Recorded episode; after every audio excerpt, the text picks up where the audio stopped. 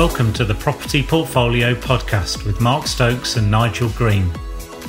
Every week, we inspire and guide you towards success in the world of property development, mentorship, and fundraising. Before we jump into today's episode, a reminder to join us at equiacademy.co.uk, where you can gain free access to hundreds of videos and templates to help you on your property development journey. I'm delighted to welcome the Director of Western Europe for Tesla, Georg Ell. Welcome, Georg. Hi, thanks for having me. Thank you for, for coming all this way to see us. Really genuinely appreciated. And this is one of the episodes that many of our listeners have been hugely looking forward to. Um, some of the, the driving ambition that you and your organisation have showed over the last few years. So, really looking forward to this. But maybe you could start by just introducing where you came from, what your background is, and just let us understand a bit more about you. Sure. So actually, I have a, an international background. My mother's Dutch. My father is German, but he was born and grew up in Lisbon in Portugal. I was born in Switzerland. And then we moved to the UK when I was just nine months old. So lots of languages spoken at home, um, different cultural influences. And I think that still actually uh, resonates and is, informs who I am today but as I say, grown up in the UK, married to a wonderful English woman, and um, studied here in the UK, and uh, I've worked here ever since. Albeit for, for my whole career, I've worked for US West Coast based companies, um, each of which, in their own way, has been trying to um, disrupt the world in some in some fashion. So I've had that opportunity to to, um, be, be part of a transatlantic bridge between American ambition, ways of thinking, work ethic, and a sort of European um, pragmatism and nuance and complexity, and try and somehow um, mesh the cogs of these two uh, these two continents, and uh, had a lot of fun doing it. Great. So let me take us back um, to before Tesla. What, what, were your first first employers? What were your first roles, and how did that disruptive yeah. start? So actually, it was interesting. I I uh, originally thought that I was going to go and work in strategy consulting because I thought that that would give me the opportunity to see lots of different businesses at work and lots of different people, and I'd be able to learn from them. And um, in the midst of those applications, I met a chap who um, actually gave me some great advice, and he said, he said, What do you want to be one day? And I said, I'd love to be a CEO one day. That's my ambition, still is. And he said, Well, if you want to be a CEO, because I'm a CEO, then you need to figure out what kind of CEO you are. And you can either be an engineering led CEO, a finance led CEO, or a sales led CEO.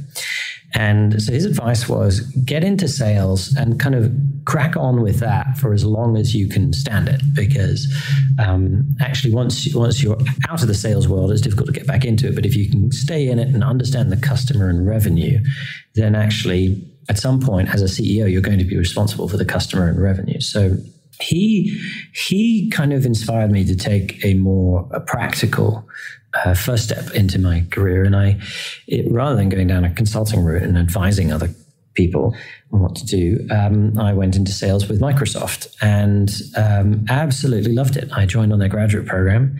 It was just tremendous fun. They sent us around the world on different training courses and really uh, met some incredible people and some extremely close friends with whom I've worked, you know, not just at Microsoft, but in subsequent companies as well. And um, I was then fortunate because I was I was at Microsoft at a time that the cloud was just starting to make its way into the enterprise, and many people at Microsoft were trying to figure out what that meant and how we would commercialize it and bring that as an offering to customers. And it was, in a very real sense, disrupting our own business from within.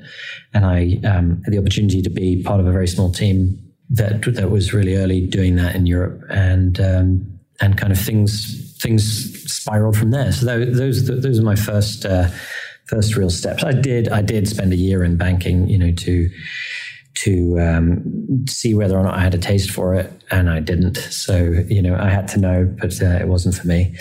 And um, yeah, from that, those those are sort of the early career days you strike me as somebody who's comfortable being outside of their comfort zone and mm. driving the boundaries. Would you say that's true? Very much so, actually. Um, in fact, I get very bored uh, really quite quickly if I'm too much in my comfort zone. And I don't know.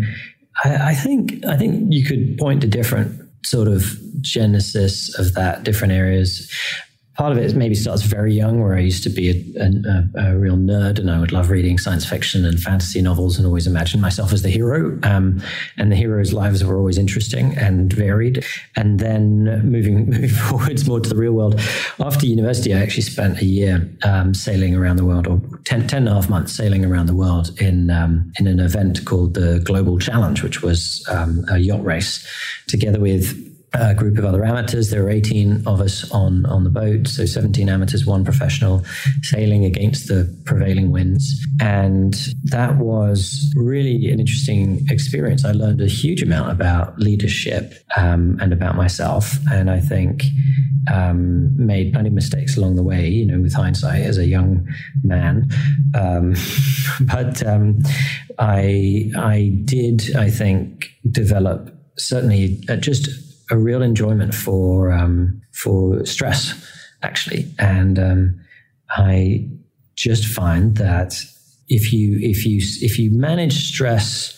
In fact, I often give advice that one shouldn't think about managing stress. I'm going to change my words there slightly. Stress can be your friend. If you're if you're an athlete, then you go to the gym to stress your muscles. They break down, you take a rest, they heal stronger, and you go back and you stress them more than you did before, and you repeat the cycle. And actually, I really think the same is true in business. You know, you do need recovery times, but actually, you can run towards stress and enjoy it. And then each time you can take on a bit more and a bit more. And then, you know, if you, I think if you do the opposite, if you, if you hide from stress or you try to control it too much, then, then actually the opposite, you, you atrophy, you become less comfortable taking it on. So, so yeah, I think I am in general comfortable in times of, um, um, turbulence and uh, uh, uncertainty, and uh, try to um, try to enjoy the, you know the creative chaos that those opportunities provide. And ten months of natural creative chaos that the uh, other nature can throw at you, and the yeah the, the world uh, challenge that is that is some achievement, and that's. Uh, well, thank you. But I, I, mean, what was wonderful about that event is a real shame it doesn't exist anymore as an event. But it was a very diverse group of people on each boat. Each boat had a different culture, and, and ours was um, uh, was the same in that respect. So I was the uh, one of the youngest on on the boat, but we had uh, two two gentlemen in their sixties on the same boat, and all walks of life and different levels of prior sailing experience. We'd all done the necessary training to participate in the event, but you know, I had never crossed an ocean before. I'd never raced seriously before, and my partner on the foredeck of this boat was um, uh, an ex-military man who had also spent his youth in the North Sea as a fisherman. And there I was as a sort of, you know, 20, 22 year old public school boy from North London. I mean, you know, he and I couldn't have been come from more different backgrounds, but we formed an incredibly close friendship and working relationship. And I respected him and still do enormously because there was nothing that anyone at that point or ever since has been able to teach me that he wasn't able to demonstrate in terms of self-discipline and hard work. And so, you know, that was um, that was super cool. Incredible. Um, over the years in business, uh, I've employed many members of our uh, ex-members of our uh, and women of our ex-servicemen, and uh, service industries and the absolutely phenomenal about grit, determination, rigor, self discipline, just in bucket loads every time. Yeah, he gave me. He said something interesting to me once. So he he had been in um, you know a, an elite um, force, and I asked him once what it was that meant that he was chosen out of the the group, and he looked at me and said in thick Scottish accent, he said, "Hunger." was just more hungry for it than anyone else. And funnily enough, I've seen that be demonstrated in different walks of life many times now that one of the great determinants of success is frankly just how much you want it and how much you need it and how how deeply ingrained that obsession that that is. And um, I've never forgotten the look he gave me as he said it. Steve. Absolutely. Thousand yards there. Yeah.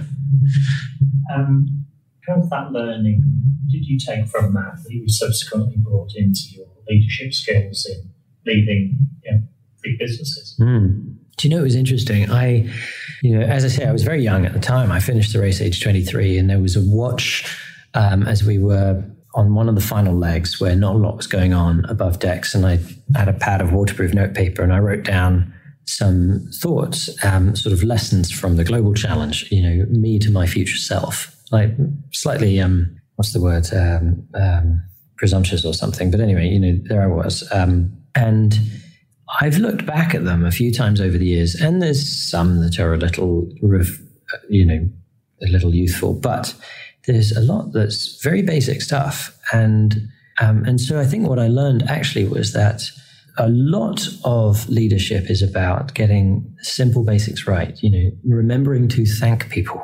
It's amazing how many leaders forget that. Having a low ego, actually, and making sure that the buck stops with you when things go poorly, but that others get credit when things go well. And there's no doubt that in certain areas of corporate life, you know, one has to occasionally be deliberate to make sure that one still gets credit for the things that one has done well. But if but that's that's managing your own personal stuff. That's nothing to do with leadership. Leadership is about making sure that your team, you know, really feel you've you've got their back and you are there to make them successful and um, and that they trust you in that respect. And and one of the best definitions of leadership that I've subsequently seen is a two and a half uh, video of Colin Powell when he was asked the question. It's on YouTube. It's it's well worth a listen or a watch. And without spoiling it, because he says it better than I can, when he's asked about the definition of leadership, he talks all about trust, and he says that he was told, "You'll know you're a great leader when people will follow you, if only out of curiosity." And I, I think that is a really beautiful way of putting it. So, so there were some things from the, the global challenge experience there that I that I wrote down and did really sort of stick with me. And I think, um, uh, you know, like calm, trying to be calm under pressure and that sort of thing as well. But um, but I've learned a lot since then from some extraordinary people, you know, good and bad as as well.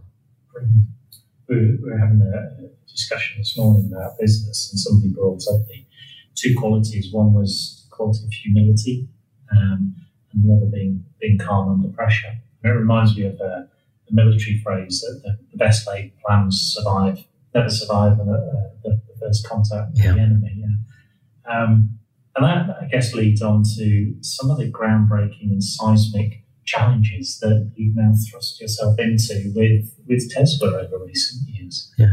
I mean, you're not just changing the face of the automotive industry here, are you? No. Give us some some, some uh, tapestry really of what you're addressing here. Yeah, and and actually, let me sort of segue into that by just reflecting on, on one further thing from the sailing, which was a great experience, was that leadership isn't just about individuals in positions of hierarchical authority. Actually, like the example of my friend, he provided a phenomenal example of personal leadership in the example that he set. And then when you have a team that are very, very clear on what they're all there to achieve, and this is then, of course, part of the link to Tesla, that team can start to operate almost without speaking. You know, I remember in extraordinarily challenging physical conditions in the Southern Ocean with huge 60 foot waves battering us and the people I needed to communicate with at the other end of the boat, you know, even if we'd wanted to shout at each other, we couldn't have heard one another. But just they knew my job, I knew theirs. The timing we understood.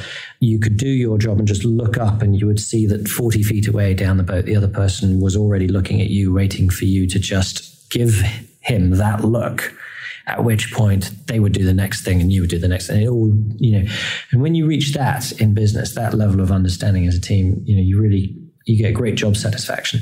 And that's the link to Tesla because Tesla, it starts and uh, with the mission and, and, accelerate the world's transition to sustainable energy. And I believe uh, that you can go into any Tesla location anywhere in the world and talk to anybody in the front office or the back office and say, What's the mission of Tesla? And they'll all be able to tell you that is exactly what it is. And that matters because it informs you know, the types of people that we hire, how we choose to onboard them. It informs um, you know thousands of small business decisions we make along the way, and then a very small number of very big ones like multi-billion dollar acquisitions as well um, which are all about ultimately trying to solve a bigger problem than just a transportation problem. And we're most famous for cars, but actually Tesla's um, the world's first vertically integrated sustainable energy business. Now, what do I mean by that? What I, I mean that we're trying to solve the world's energy consumption, uh, sorry, the world's energy challenges, and that means generation of energy, storage of energy, and then consumption of energy in a in a sort of closed loop. And the um, the the opportunity on the uh, generation and storage side of our business to to do good for this planet is at least as large, if not larger, than the transportation side of the business. So, although what we're doing with cars is our bread and butter today, and and um, how most people know us, it's um, it's and still hugely exciting. Um, actually, what we're doing on some of the energy side of things is uh, is just as motivating to me. And so, I think our teams appreciate being part of something that's bigger than themselves. And I know, you know, for my wife and I, there were a few aha moments around um, around my choice to come and work for Tesla, and then subsequently when we had our, our daughter, and you start to feel you know very strongly about certain elements of air quality for example in, in our inner city spaces. And you know if it's of interest i could talk about you know that side of things. Yeah because the truth is it's it's a very acute problem. And four years ago it wasn't on the front pages, but today air quality is in the is in the headlines almost every day. So so here are some frightening facts. Um, the Lancet, the world's preeminent medical journal, at the end of 2017 published a report that said that uh, 50,000 people in the UK die prematurely because of poor air quality. And um, the UK is ranked 101st out of 180 nations in this respect. Around the world, it's actually 3.3 million people. That's more than AIDS and malaria combined. So poor air quality is a global health crisis. And here in the UK, you know, if you think that we have 1,500, 1,600 road deaths per year, the, the deaths related to air quality just dwarf that. And that's just the deaths. It doesn't talk about the asthma or the eczema uh, that disproportionately impact the very young and the very old, you know, people that we are, you know, supposed to look after. So, so that's sort of point one. The second point is the cost of the economy of all of that is enormous. The, you know, we did some research that um, estimated it was somewhere between 20 to 30 billion pounds of economic impact per year in the UK. That translates to about 11,000 pounds per combustion engine car over its lifetime. There were four select committees that came together just a week ago, and they actually estimated that it was in the same range. So, four government select committees, having taken very broad evidence, came up with the same figure. The Department for Transport has the same figure. So, suddenly, you know, you start to realize that it's this is a sum of money that the Treasury really needs to be paying a bit more attention to than it currently is. So, you know, it's good health policy, therefore it's good sort of ethics. It's good economic policy, and what, what's uh, what's great as well is it's good progressive politics too to support um, an, an, improvement of air quality because of course the people that are disproportionately impacted tend to be people in lower income areas that live in more um, densely populated areas around uh, our, our, urban spaces. So you know we, we, we i mean i don't you know get out of bed in the morning thinking about how the work that we do actually makes a positive impact in this way. And that's and that's extraordinarily motivating for me individually but for the for the whole team. So that's what we're, we're here to do. It's incredibly insightful. Um, I used to work a lot in the, uh, the industry data center industry and power stations renewable power stations. Um, we did some, some pioneering research about six or seven years ago now um, on placing a, an economic value on natural capital water, CO2 emissions, um, waste disposal costs. And that financial equation is incredibly powerful. Mm. Um, it's one thing to have the data, it's the timing that, that you're, you're changing thinking as well as industry concepts and markets. And there is a there is a time where you can be almost too far ahead of the market mm. and just doesn't get it. And that's not lost on me on what you're trying to achieve. That must be incredibly yeah. difficult to overcome. Well, it's it's interesting, isn't it? I think one of the things that attracted me to work at Tesla was actually that this was not just a car company, and at the time it was very focused on cars, energy, and everything followed. So it wasn't a car company that was just trying to build the world's best sustainable transport for people who care about that sort of thing because that would have been really quite niche. It would have been it would have been worthy but it would have been quite niche. But but that was never how um, Elon and um, and the leadership at Tesla thought about uh, what Tesla's purpose was. Tesla was always about just building the best car full stop and still is today. So you know you look at our vehicles pound for pound, the, the, best performance, the best safety record, phenomenal um, storage capacity, the best technology, the best driving experience, um, great passenger experience. You know, just actually, many people assume that when you are going to buy an electric vehicle, you have to make some sort of compromise. And in fact, part of what I love in telling the story of Tesla is that, you know, I appreciate that people may come with these judgments they've previously made, a, pre- a prejudgment or a prejudice it. And actually, let's challenge that thinking. Let's say that, well, there are certain fundamental things that because of the electric architecture we can do that actually a conventional car can't do. So we can, we can um, have multiple motors that apply torque um, more accurately onto the road, which improves mechanical grip, which improves safety and acceleration. We have the battery filling the full floor of the vehicle, that, and that is also structural. So now we have a very low center of gravity, reducing rollover risk in the event of an accident, and giving the car phenomenal crush resistance in the event of an accident. So the occupant safety record is extraordinary. The the North American safety authorities think that our SUV is the safest SUV ever built, and it has the second lowest injury risk of any car ever built. The only car safer than it is our saloon car.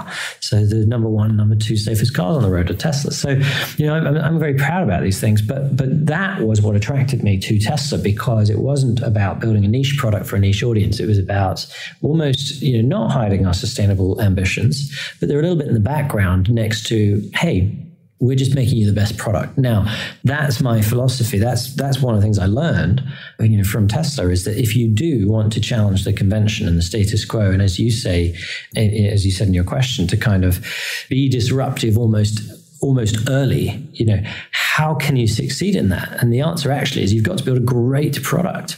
Because if you build a great product, then you're no longer early, everyone else is late and um, and so that's been um, that's been really exciting. The other thing I, I, would say also for you know an audience of entrepreneurs was. This, I mean, at Tesla, we've done a bunch of stuff that is the opposite of how the industry has typically done things. And a great example of that is our product development cycles. You know, whereas the automotive industry typically develops cars over many years and has marketing led product cycles. You know, if you buy a car, you buy the 2018 model or the 2019 model. We have done away with the concept of model years altogether when we, you know, we change the product every week. So, like literally, like many changes per week. So, you know, the, the development of Teslas is continuous. And, and that requires a completely different way of thinking and of structuring the teams and people who have a very different mindset. It means you have to be much leaner, um, but it also means that you get to attract the very best engineers on the planet to come and work for you because they get to put their newest inventions into action, you know, very quickly, and that's exciting to them. So, so there's actually a real there's complexity, but there's a real benefit, and then that strategic advantage of being early gets sustained and improved on over time. And we can talk about that, but yeah. I, I, in researching for the podcast, I went into your Bluewater store, and uh, what very much struck me on the um, Model S and the Model X in, in particular was that um, that dynamic mold of engineering excellence and and art. Mm. Yeah. Um, and it's created something which um, I don't mean don't mean to make an analogy with Apple, but it's the, the desirability factor. Mm. Um, and from somebody involved in sales, marketing, that must be incredibly intoxicating. Yes. Well, uh, again, a very deliberate design decision, actually, to build a car that looked distinct and unique and beautiful, but didn't look overtly and obviously like a total break with the past, you know, that, that didn't scream, I'm an electric car, because we wanted something that as many people as possible could could comfortably, you know, own and enjoy owning. And um, I have I have um, some friends that have bought cars that love the fact that the performance is there, even if the car is slightly, you know, it doesn't it doesn't look like a McLaren or a Ferrari or a Lamborghini or you know, all of which are wonderful in their own way. You know, I don't mean to knock anyone else's choices of vehicles, but um, but we're faster than any of those cars in a saloon. It's crazy. So as that, and then I think the stores themselves, uh, again, are highly curated. You know, our stores are thoughtfully put together to be welcoming and friendly, and and and places where people can come and explore the technology without feeling the pressure that they have to buy one straight away. And um, you know, we we really try to create a different environment. You know, one that's um, uh, friendly and welcoming to all and sundry families and so on as well. Which you know not to knock my uh, colleagues in, in, in, the automotive industry, but you know, many of us having gone to a quote dealership to buy a car before, you know, can be quite a stressful experience. You sort of assume that they are, you know, baking in a healthy margin and you know you always leave questioning could i have negotiated better or harder? And you know some some people really enjoy that most don't. And so we cater for that majority a couple of things that struck me. One was the uh, you mentioned the vertical integration of the energy market, and um, you know that was evident in your store. And also, I didn't have to cross a threshold to get into your store. Yeah, yeah. I didn't have to open a door. I didn't have to step over anything. It was the the store came out into the shopping mall. Um, I thought it was incredibly dynamic. But I'd just maybe just like to take you to to the alternative, the, the, the traditional, um, the, uh, the, traditional mine and burn fossil fuel economy. Legislation is now moving rapidly. Um, your thoughts on some of the, diesel legislation that's come out and uh, the likes of yourself and Volvo, how you're approaching it? Yeah. Um, so first of all, I think we'd applaud the government for making the announcement um, to end the sales of combustion engine vehicles um, by 2040. Actually, we think they could have potentially been slightly more aggressive. Certainly, Scotland's announced the same in 2032, and other countries have even gone earlier than that. Um, but we think it's certainly a step in the right direction, and it did resonate. You know, um, our stores welcome uh, roughly 40 to 50,000 people per week through the doors just in the UK. And so we talk a lot to consumers about these topics and they heard the message. So that, that was definitely helpful. Where, um, but, you know, I think, uh, uh, well, I should say, and another area where I think the government does uh, deserve some credit is that they are trying to learn from other countries and trying to learn from organizations like ourselves that have a lot of experience operating in very different industries and markets. And, and for us just to bring ideas and innovation so that they can look and try to decide what makes sense to um, replicate in the UK and where, where conversely might the UK choose to um, take a leadership position. I do think that um, there are certain specific things that we could do at a very practical level to make um, uh, to accelerate the uptake of electric vehicles. So one that I think people will um, uh, relate to is we, we need a good electric vehicle charging infrastructure in order to sustain a wholesale um, movement to um, zero emissions electric cars. And actually, the UK's infrastructure is not bad, but could be could be better. There are uh, challenges, for example, if you want to install a an ultra fast charger at a motorway service station. There are a number of challenges in that area, some of which best, you know, um, um, dealt with privately. But there's some legislation that you know could be brought in to make it easier to lay cable across land to connect transformers to those charging stations. And turns out something as simple as that is actually incredibly difficult to do in the UK and, and much harder than any other country in the world. So we've had um, sites that we could have energized nine, ten months ago and they've been held up for uh, for all of that time by just trying to figure out how we can agree the legal framework to dig a trench and wayleaves exactly. So, so we'd love to see the government bring some legislation through um, around wayleaves. Then I think um, in uh, uh, on on on the, on the, the next side is, is how we can stimulate demand. And what's really interesting is when you have price parity between a combustion engine and an electric car, consumers will choose the electric car. And the data is there from Norway. So in Norway, the Golf and the e Golf are priced the same but 51% of consumers choose the e-golf. So they're priced the same, but more people choose the electric version. That's really interesting. Now, in, in Norway is not part of the European Union, so they have no VAT and they have no luxury car tax, and that, that is part of what on electric vehicles. Sorry, and that's part of what is done to achieve price parity. So the UK could look at um, how to help consumers by uh, adopt these technologies by aiming for closer to price parity, and that might be a combination of addressing things like the benefit in kind system for company car drivers to be to make a bit more sense than it currently does, and we're, we're talking to the government with some ideas around that. Um, there could be even we could look at VAT. I mean, uh, once we're out of the European Union, then we'll have some of that freedom as well. So that could be a really interesting um, area to look at.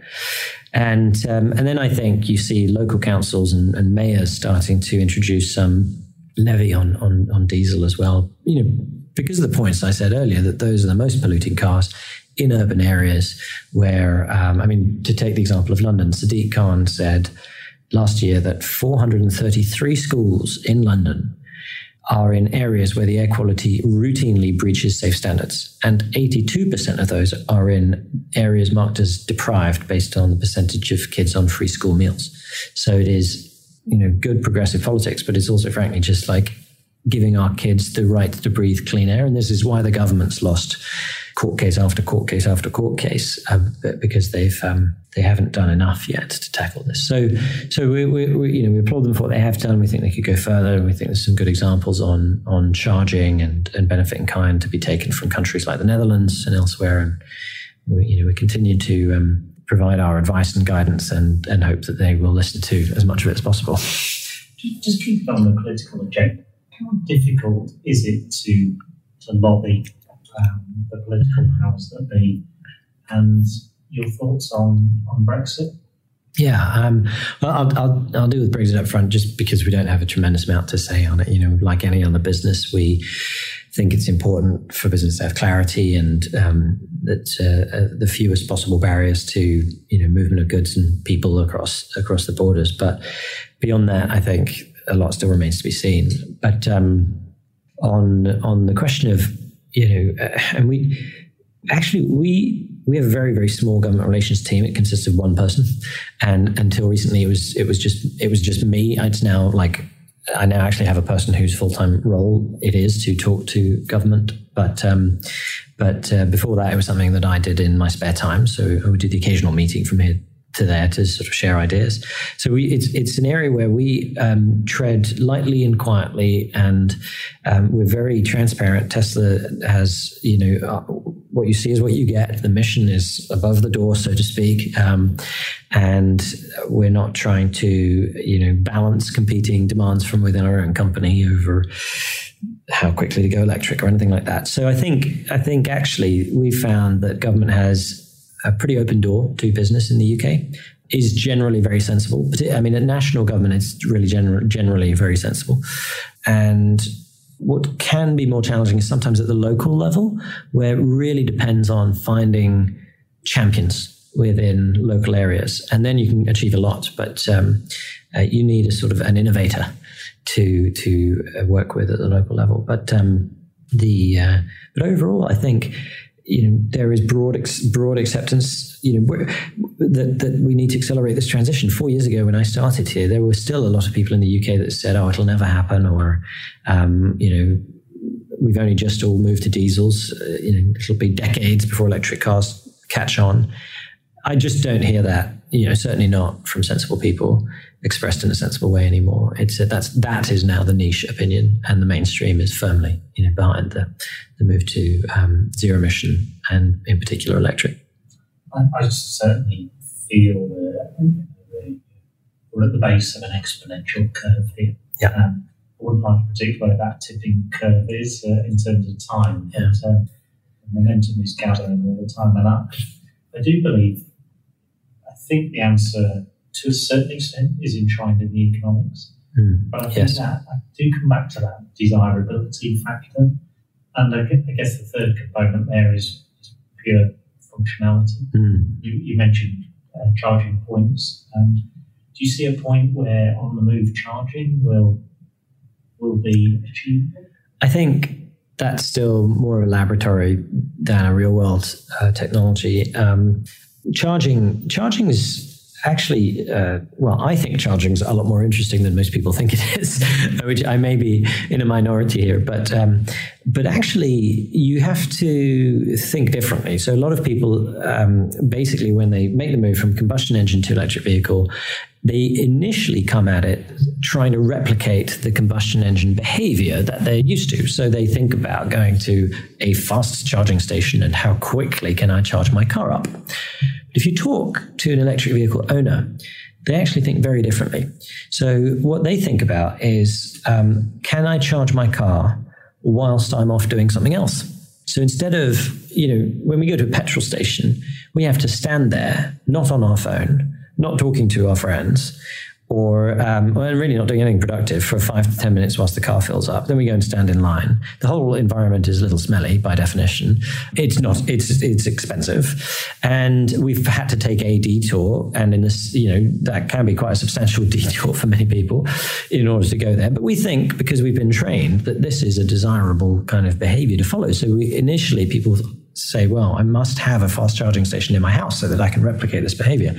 And actually, the opposite is true. What you want is to be able to charge at home or to charge at work, or to charge whilst you're at the supermarket or the cinema or playing a round of golf or at a restaurant having a meal or staying overnight in a hotel or, you know, um, at the football club watching a game. Those are the scenarios when you want to charge whilst you're off doing something else, just like you do with your mobile phone. So no one asks the question, well, how quickly does my phone charge? Because we just plug it in and then we go to sleep. And then we wake up and the phone is fully charged. And the same is true for electric cars. So actually, charging um, uh, doesn't have to be complicated or particularly high speed or um, anything like that. What you want is ubiquitous access to low speed charging so cars can charge when they're parked, which is 90% of the time or 95% of the time. So, so charging's both more simple and slightly um, counterintuitive than, you know, more counterintuitive than, than, than people think. So, yeah, um, and the other thing is from from the point of view, kind of just the physics of it. Um, induction plate or induction charging across an air gap is quite inefficient. The the, the efficiency um, th- decreases in a nonlinear fashion as the the air gap increases in size. So. So, in order to get a meaningful charge as you were, um, you know, either contactless or driving along, um, you'd have to ha- you'd have to solve a number of engineering challenges that might just not be worth the cost. Mm-hmm. Um, if you can just like plug a car in when you get where you're going, yeah, it's pretty straightforward. I did exactly uh, as you just said um, uh, last week um, Ripley on the A3. Went to have a lovely lunch with, with somebody. Mm. Was amazed around the back in the hotel car parking, whole bank of half a dozen Tesla charging stations. Great, yeah. And there was uh, some um, some uh, flexible office accommodation there as well, and it yeah. created a hub. And I guess it can create that draw and, and add value to the social economy. Yeah, well, that's it. I mean, we have got We've got almost, not quite, but almost 400 locations just in the UK now. Hotels, golf courses, country clubs, restaurants, you know, that have these slow chargers installed there. And and by slow, what I still mean is that over the course of a three hour, you know, lunch or, or, or meeting, you'd get anywhere in the range of sort of 60 to 80 miles of range added back onto your car. So actually, you know, quite a useful amount of range in a, it, just whilst you're doing what you would have otherwise been doing. And that's that's part of the point. The, there is, is, literally no inconvenience at all. You haven't had to detour and stand at the smelly petrol station. Or You're just doing what you would have otherwise done, but your car is charging at the same time. But I mean, of course, at the same time, we also want to enable long distance travel. So we've built, um, I think we're up to 48, I think, I'm losing track slightly, of the ultra fast, what we call supercharger stations just in the UK and Ireland um, to enable long distance travel. And then We've built hundreds more on the continent of Europe. So you can get from Aberdeen to the Alps, to the north, uh, the, the, the uh, Arctic Circle in north Norway, to the Mediterranean coastlines in Spain and Portugal and Italy. And you can do all of that on our supercharger network. And the majority of our owners don't, don't have to pay for that. So you can actually travel road trip across Europe with zero fuel costs which is amazing. I mean, can you imagine? Can you imagine doing that before today? That's an extraordinary, you know, that's an extraordinary reality. But it, but it, it's really today. You can do this today. the, the, the concept, uh, the logistics are, are just mind blowing. I guess leads us on to that culture that's within the, the Tesla DNA of um, solving solving problems in a very unique way, and you're solving problems that have never been never been asked of before. Mm. Um, how do you how do you and your leadership team create that, that environment to because success and failure must come hand in hand. Yeah. Evolution. Well, I think they, I think they have to actually, and, and, you know, you said it perfectly in one word: evolution. Right? And the evolutionary process, uh, you know, requires uh, failure in order to find the successful path. And I think so. That's one thing. Is you know, um, we definitely have uh, a culture that is iterative and data driven. So we like to try things, measure results, tweak try again, maybe make some changes. And then, you know, over time we find the optimum ways of doing certain things. We're not afraid to change direction. I think one of the pieces of advice that I give um, leaders when they join Tesla is to make sure that you can always operate with a plan A, B, and C in the back of your mind at the same time. In fact, not just the back of your mind, you have to be really running with three plans at once at all times because we can change direction overnight and then that you know you, you, it's just not in our culture for it to be okay that you then go and decide what the new plan is. No no no. You've got to be ready to react. So um, and that is that's quite a mindset shift for a lot of people coming from you know big and more more highly kind of structured and planned organizations. You know, ours ours is not not planned. It's just that you've got multiple versions. It's like a sort of multiverse of of plans, and then you just have to um, switch between them. And I think, um, I think uh, we also are very ambitious as an organization and as individuals within that organization. You know, we we think that it's our job to get the very best results out of ourselves and our teams for the best benefit of the company. People are very motivated by that, so it's it's um, it's uh, extraordinary. You know, I've worked for organizations large and small, but at Tesla, it's somehow got the best of both worlds, and I I don't think I've ever really seen people rally together to solve a big challenge like I have at Tesla, where, where, where there's really very little room or acceptance or tolerance for negativity. You know, it, it's, it's the, the, the answer is always, okay, we'll find a way. You know, it's never that can't be done and here's a list of reasons why. No, no, it's like gulp, take a take a breath, right, let's get to work. You know, and that that is a is a, is a it's just a wonderful environment to to work in actually. Um, so I think it's it's a combination of all those things: ambition, hard work, fun, you know, um, uh, positivity, willingness to fail, but also fail smart. You know, uh, we want to have high quality problems, and men make high quality mistakes um, and avoid the low quality mistakes. But um, you know, we uh, we have a lot of fun that way, and uh, so far it seems to have served us quite well. Incredible rate of progress. And on that front, maybe we could just have a look at other areas of that vertical, vertical integration of, of the energy conundrum in terms of energy generation and, of course, the game changer, energy storage. Mm. Could you give us an update on, on where we are? Um, sure. So, so um, we have a, a, residential product called Powerwall, which is in its second um, uh, version, so Powerwall 2 and we already have hundreds of installations of those, you know, in the UK, and um, and then we have commercial products called Power Packs, which come in different configurations. You know, some much larger, some uh, relatively smaller. So the, we've got the world's largest battery installation uh, as a Tesla battery installation in South Australia. It's a hundred megawatt hour uh, installation powering ten thousand homes, which famously, you know, was uh, built and delivered within a ninety day promise that Elon made on Twitter. So we had to um, uh, finish it on time, or the project was going to be done free of charge. Thankfully, another one of those golden moments. um, so, it being in South Australia, I, I was watching from a distance rather than involved, but I, I did uh, think to myself, "Wow, like what other company, what other CEO would um, make a commitment like that?" But um, uh, and and you know we had to commercially tender for that project, so we, we weren't just granted it off the back of a tweet. Um, after that tweet, as you can imagine, many other uh, organizations competed for that business, and then we won that competition, and then we delivered on time. So the next version, the next sort of uh, project associated with that is really exciting. So together with the South Australian government, Tesla's going to put solar roofing on 50,000 homes and batteries into 50,000 homes in South Australia to create the world's first virtual energy um, grid, which is an extraordinary realization of what has always been kind of the, the, the ambition with these types of projects. So that's that'll be over the next four years, but that is you know exciting. It'd be great fun to watch that come to life. Is that centrally funded by um, the, the state? I, am I actually have no idea how it's funded, um, I, but uh, but um, the technology's there. To, the technology's there. That's the point. Yeah, exactly. So, um, so that's pretty fun. And then we do have large battery installations here in the UK already. I mean, much smaller than the, the South Australia example. I think the largest one that's public is five megawatt hours, so 20 times smaller. But we're bidding for projects that are even bigger than the South Australian projects. So there's there's a tremendous amount of ambition to make the UK uh, one of the largest uh, energy markets, you know, for for Tesla around the world. Which um, you know, together with Germany and Italy and and, then other other other um, world markets. But the UK is going to be really key.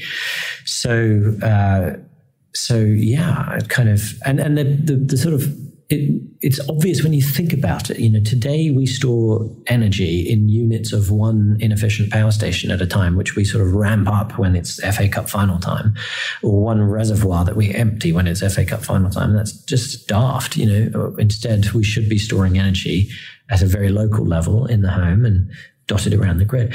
Some of the most exciting projects that I've heard about recently, which I can't go into detail about, but are thinking about how to use large tracts of land in the UK to then take, you know, large chunks of national infrastructure off grid. And, you know, these are these are no longer academic papers. These are actual projects, which will take, you know, probably some time to come to fruition, but we've started, and that's amazing. So, do you see Tesla moving into macro energy generation, or will it be the aggregate of micro generation and drawn together on a, on new renewable energy grid? I, I, I, I, can I can neither sort of rule anything out or in really on that. I mean, we'll be a provider of the products certainly that um, that are used for both of those types of solutions, and then whether we go into doing some of that directly ourselves or not, I think is is is um, you know I can.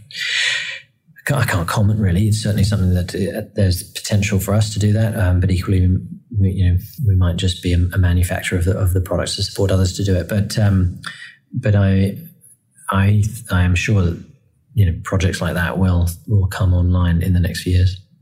So you, you mentioned earlier on you have a young daughter. Mm. Um, I, I have a, a relatively young family as well. What, what hopes and aspirations do you have for those young entrepreneurs in a world that is, our children are going to grow in, in a very different environment? Yeah. One that is, has a fast pace of change. What are your hopes yeah. and aspirations as a, as a father? Yeah. Um, so as you ask me that question, there's a few things that run through my mind. The first one is I hope that they beat us up for why did we allow diesel and combustion engines to go on for so long? Like, why didn't we get rid of that way sooner? Didn't we see the damage we were doing to the planet? And that's that for them, it will be a total no brainer, and the acceleration will be the other way. So that we start. I think. I think this generation. You know, my daughter's um, a year and a half, and so in in in twenty years' time, when she's still a very young woman, um, I'm sure that public opinion and the technology will have completely changed our dependence on fossil fuels and and made us you know think and act and, and behave much more sustainably. So I'd like her to grow up in a sustainable world. Um, I think from the point of view of her growing up and and having opportunity, I'd love to see um, the progress that has been made, you know, continue to accelerate in terms of equal opportunities for for um, women alongside men, and you know, equal pay, and um, and um, you know, just see that glass ceiling, you know, truly forgotten. That would be great. Um, and um, I think that uh, from an educational perspective, I'd love to see you know technology be brought to the field of education to allow for just more um, methods of learning. You know, we see now with organizations like um, Udacity is one of the, the ones that I'm most familiar with, but the sort of big online universities where actually people can take you know graduate and postgraduate um, degree courses from the best lecturers in the world, and they can take them online from anywhere in the world. So you know you no longer have to pour money into bricks and mortar necessarily, and actually we can be a lot more we can probably put a lot more money into the right research projects instead of paying for upkeep on buildings um, just to bring students into a classroom when actually you know the online world allows students to connect in different ways. And that doesn't mean um, a, a, sort of disintermediation of teaching or teachers or, or, a disconnection of students from one another. Actually i think it can en- enhance all of those things but just in different configurations. Um, so i think i think learning and education would be great to see really be uh, transformed for her. Um, and um, yeah, the, the, the different skill set shift and the mindset shift in your organisation at the moment on how to identify the problem and then to how to address and, challenge that to, to create a solution. What emerging things can you learn from to to decide what how best to equip our children for the future? What are the skills that are going to equip our children for yeah. change?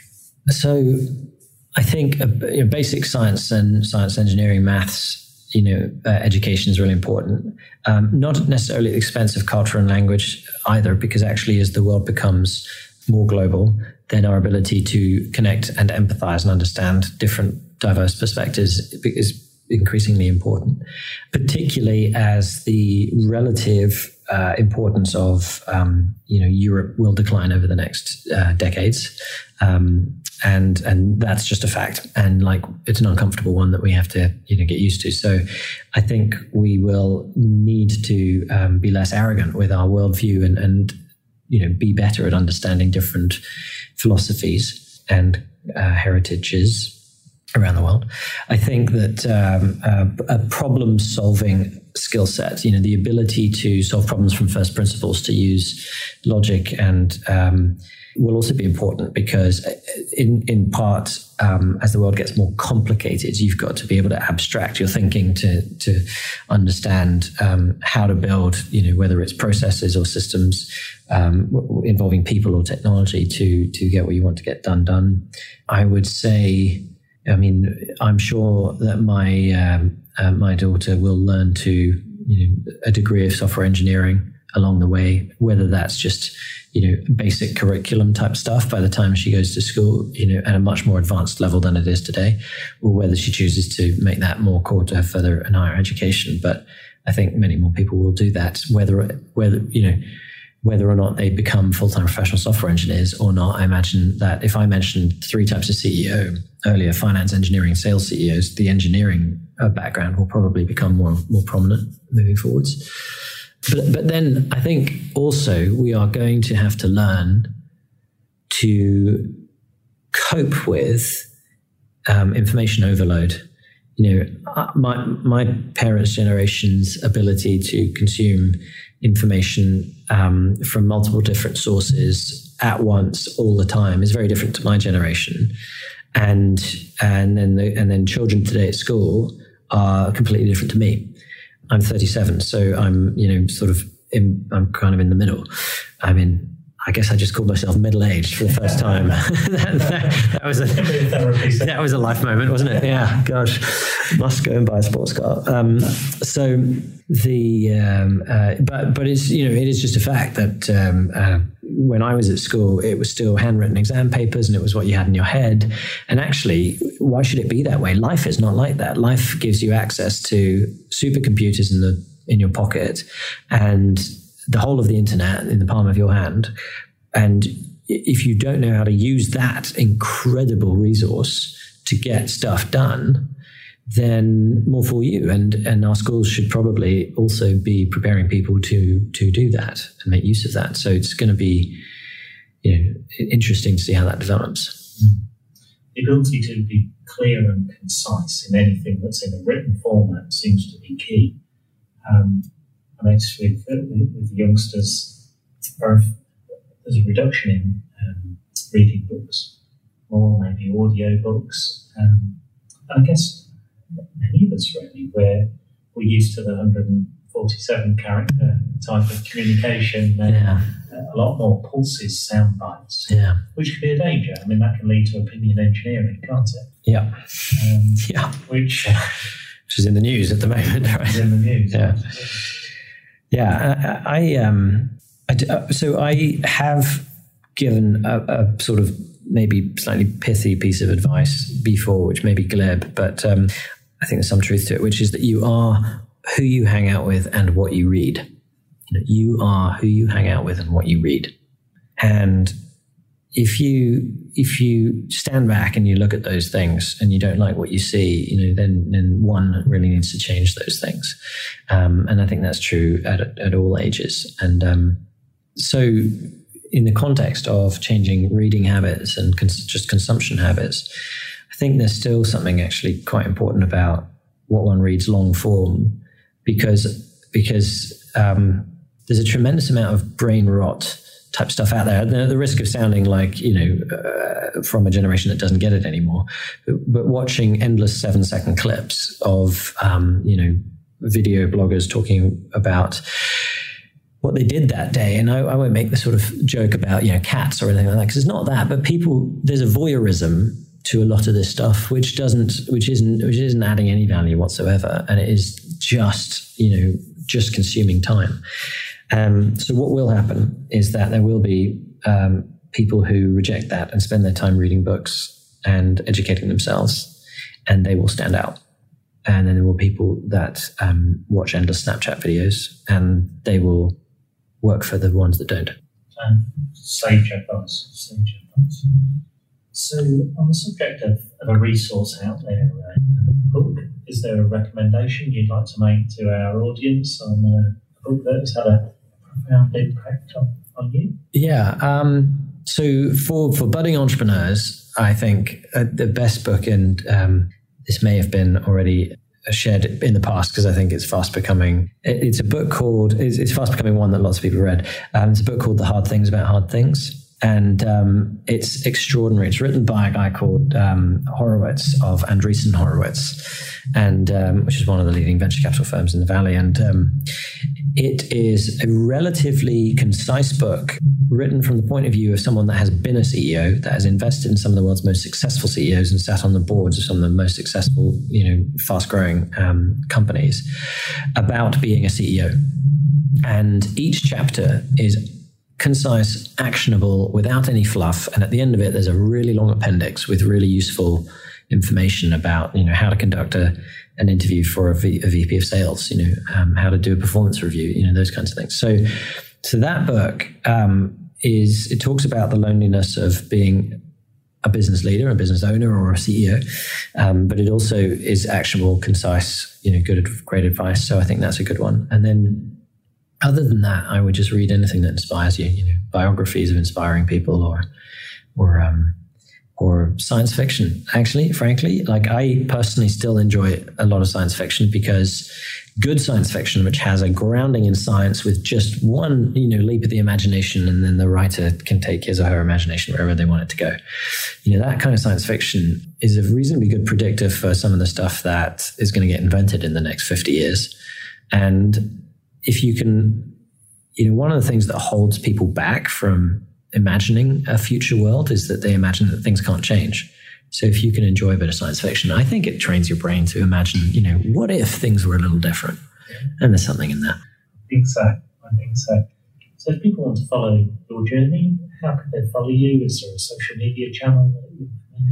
Yeah, I'm well. I'm on Twitter at Mr. Georgal, it's I, I don't tweet a tremendous amount, and I tweet fairly conservatively, just because at Tesla, where where you know if we uh, start expressing too many of our own opinions, then the press starts to write about them, which we don't want. So um, I uh, I I'm on there on Twitter and uh, otherwise on LinkedIn. So you know, yeah, fantastic. Well, it's been an absolute privilege, and thank you for your openness. There's real pearls of wisdom there. So thank you very much. Thank you. Thank you for listening to the Property Portfolio Podcast. We hope you enjoyed this week's episode and that it inspired you on the next leg of your journey. If you've got any questions or comments, why not reach out to us at our Facebook page, Equa Academy. Also, don't forget to register for free access to hundreds of property development videos and templates over at equaacademy.co.uk. And we'll see you in next week's episode. Thank you.